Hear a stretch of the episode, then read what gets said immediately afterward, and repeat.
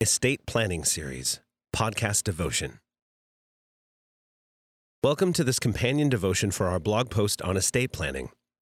I pray this devotion will inspire and motivate you to consider the benefits of applying the truth of each passage and growing in the grace and knowledge of our Lord and Savior.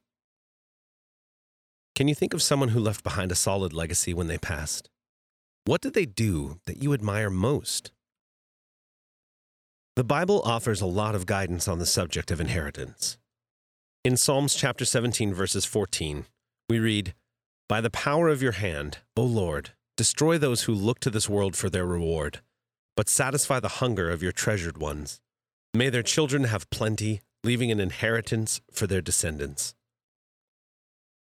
We're all too familiar with the story of children inheriting a great fortune from their parents, and within a few years that wealth has dwindled away.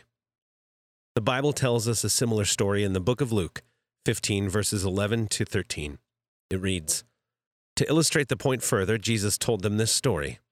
A man had two sons. The younger son told his father, I want my share of your estate now before you die. So his father agreed to divide his wealth between his sons. A few days later, his younger son packed all his belongings and moved to a distant land, and there he wasted all his money in wild living. When we think of leaving an inheritance to our children, we automatically think of money.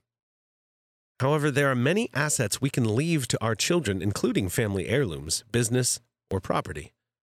However, the inheritance of our faith far surpasses other earthly assets.